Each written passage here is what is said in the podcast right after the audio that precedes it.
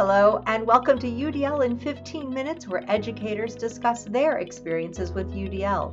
I'm Loui Lord Nelson, UDL author and leader. Today I'm talking with Doug Smith, who is an adapted physical education specialist at Charlotte Mecklenburg Schools in Charlotte, North Carolina. Today, Doug is going to share the strategies he uses to help physical education teachers learn about UDL and apply the framework on behalf of all learners. Hi, Doug. So nice to have you. Thank you very much. Glad to be here. Wonderful, wonderful. It's so nice to meet you. So, let's know a bit about you. What's been your journey in education with UDL? So, I've been an educator for 25 years. The first 20, I was a physical education teacher, and I taught physical education and adapted physical education. And past five years, I've transferred to a, a, district position, a district leadership position as the adapted physical education specialist. Um, sometimes I call our we call ourselves consulting teachers. We work with students and teachers, but we are the um, specialist for our district. And over the past five years, that's what I've been working with students in that realm. Lovely. And can you help people understand what adapted physical education is? Absolutely. So, adaptive physical education is specifically named in the Individuals with Disabilities Education Act. So, it's basically if a student has difficulty with success and safety in the physical education realm and with the curriculum, accessing the curriculum, then adapted physical education has to be provided, which is can be modified instruction, modified uh, equipment, modifying the environment. So it is part of the law and it is required and so it is a, a necessary thing that that has to be provided. Wonderful. Thank you. Thank you for clarifying that. And so, what's your uh, journey with UDL been? Well, I, I, think I have always used a little bit of it, and just I think a lot of people on your podcast have said we we always have used a little bit. We just didn't know what we were doing, right? Specifically, right. I know even going back to being in college, we would write lesson plans, and we would have to write about how do we address visual learners and auditory learners? And in physical education, how do we address kinesthetic learners? We know a lot of kids are kinesthetic learners.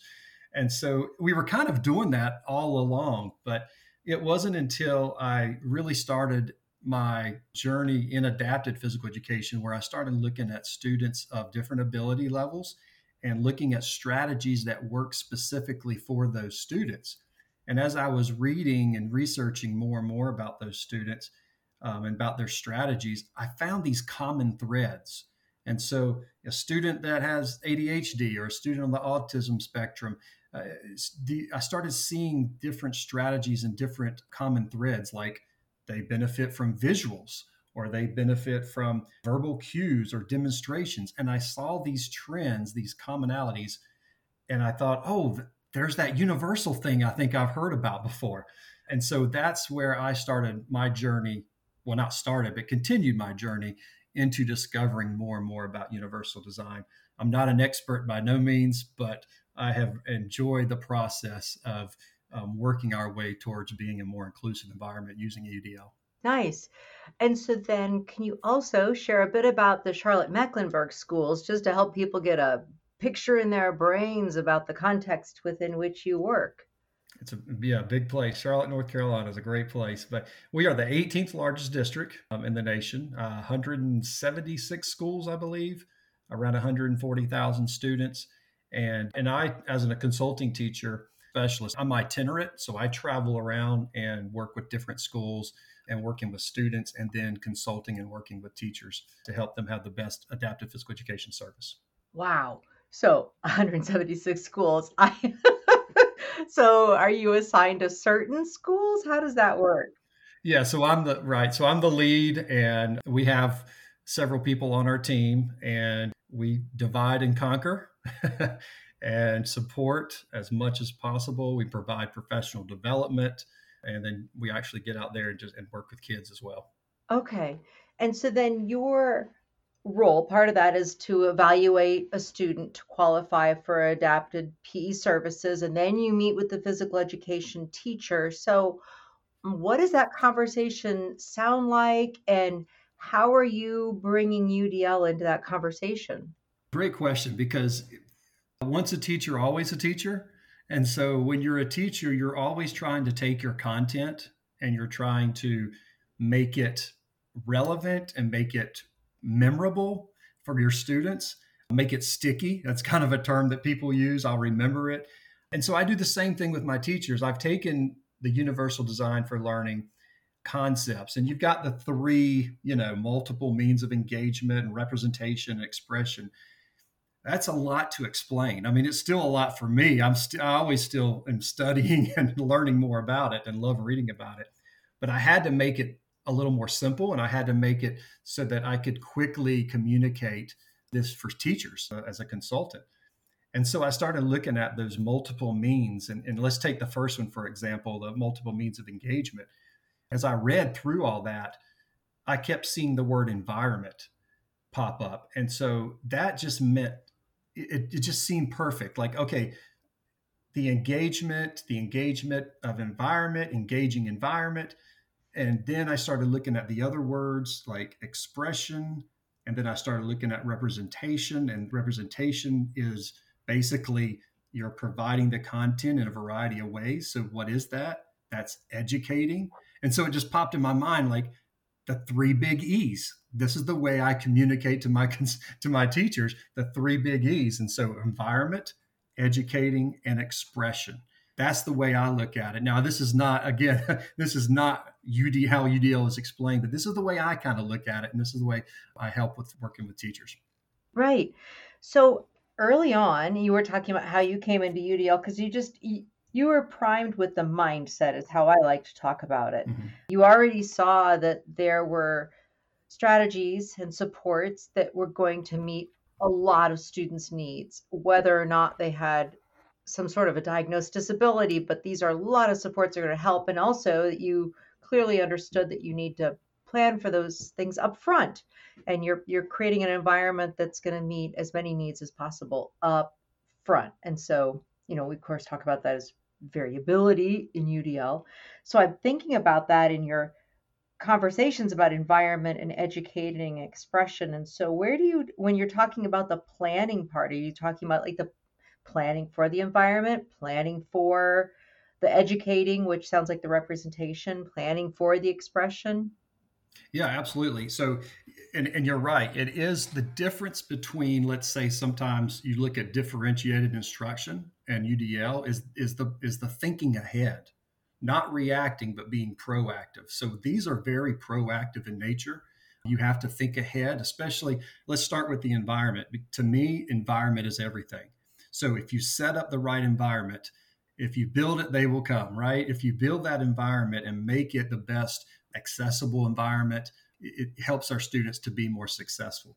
So I look at it three ways like it's sensory, the environment is sensory.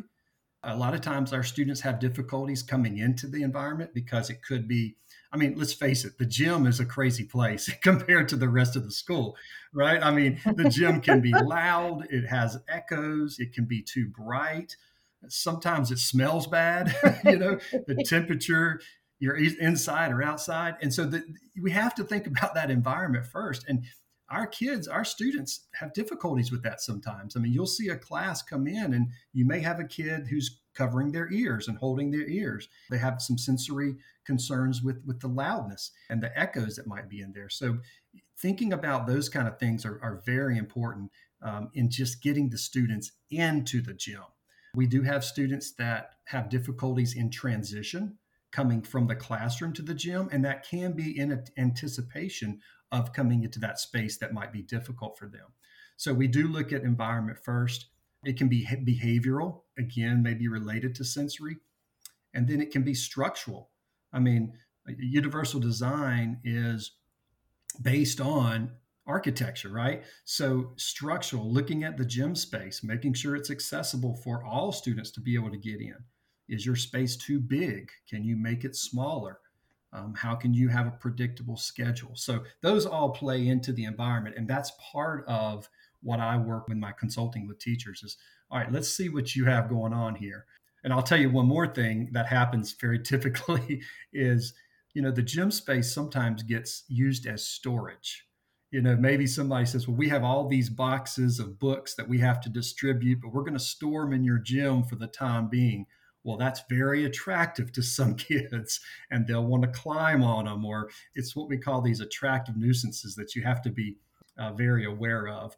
So don't store things in the gym. it's not good for our students. Yeah. The gym is a learning environment. Yeah. Yes, it is. Absolutely. All right. right. Uh, well, so I'm really intrigued, and this is like on the spot, but I think people would love to hear some ideas that maybe you've shared around how to help modify or just shift that structural space just a little bit for any kind of learner coming in. So I loved that you talked about transitions because mm-hmm. everybody, you know, we all transition. There's a fun, I can't remember the term now, but there's actually a a term because when we leave a room and we can't remember why we went to another room to get something, there's actually a, a name for that. And luckily, look at me, I can't even name it. Yeah, so every human brain, we when we transition, it's tough. So I'd love to hear anything that you would suggest. I know there are like probably hundreds, but sure. What would it be? Anything? Well, and one thing I didn't mention is making sure you have a good emotional climate. Yeah. So yeah. making sure it's a positive environment for the physical education teacher to, you know, meet and greet at the door and help students come into the gym and have access to the gym and just building a really positive emotional climate. One thing that I did for years is I took even just gymnastics mats and I divided the gym in half. And so they learned that we're going to use half of the gym. We had to make it smaller. We have a lot of students who, you know, a, a larger space can be too overwhelming for them and they may just run and we'll have to kind of bring them back and get them refocused. So making the gym smaller somehow. Some of the larger gyms have a net that go down to the you know middle and divides the gym in half. That's a great way to do it as well. So thinking about making it smaller, making smaller groups so getting, you know, a, again, a larger class can be overwhelming. And some of our students are in smaller groups based on their individual education plan. They have to be in small groups, but that's important as well. Even if you have a large class, you can always make it smaller. Yeah, and then the last thing I'd say is a predictable schedule, making sure you have a solid routine. They know the routine, and that's big part of, of making sure they're successful. Yeah, actually, so I do have one question when it comes to predictable schedules. So, so many gym classes I've been in, one of the big things is going to be like a warm up, right? To get everybody sure. just warmed up to participate in whatever that's going to be. How do you make the warm up time? You know, so it's different for different students. So, so often I walk in and everybody's running laps, and I know that that's not great for every kid. So, I don't know if you have ideas that you share around that. I'll tell you the best idea, and I implemented this for all students years ago when I was teaching, and that is you don't have the students run a certain amount of laps. You set a time period. So let's say our warm up is going to be five minutes. And during that five minutes, students will be able to use the gym and do their laps at their own pace. You're going to have students who might, I don't know, run or jog five laps in five minutes and some students may make it one time around but that will be their success. That will be a goal that they have. So every student has their kind of own individual pace or goal as they're using that time frame. So that's important. It's just saying everybody has to run three laps. Just having that time is important. Oh that's wonderful.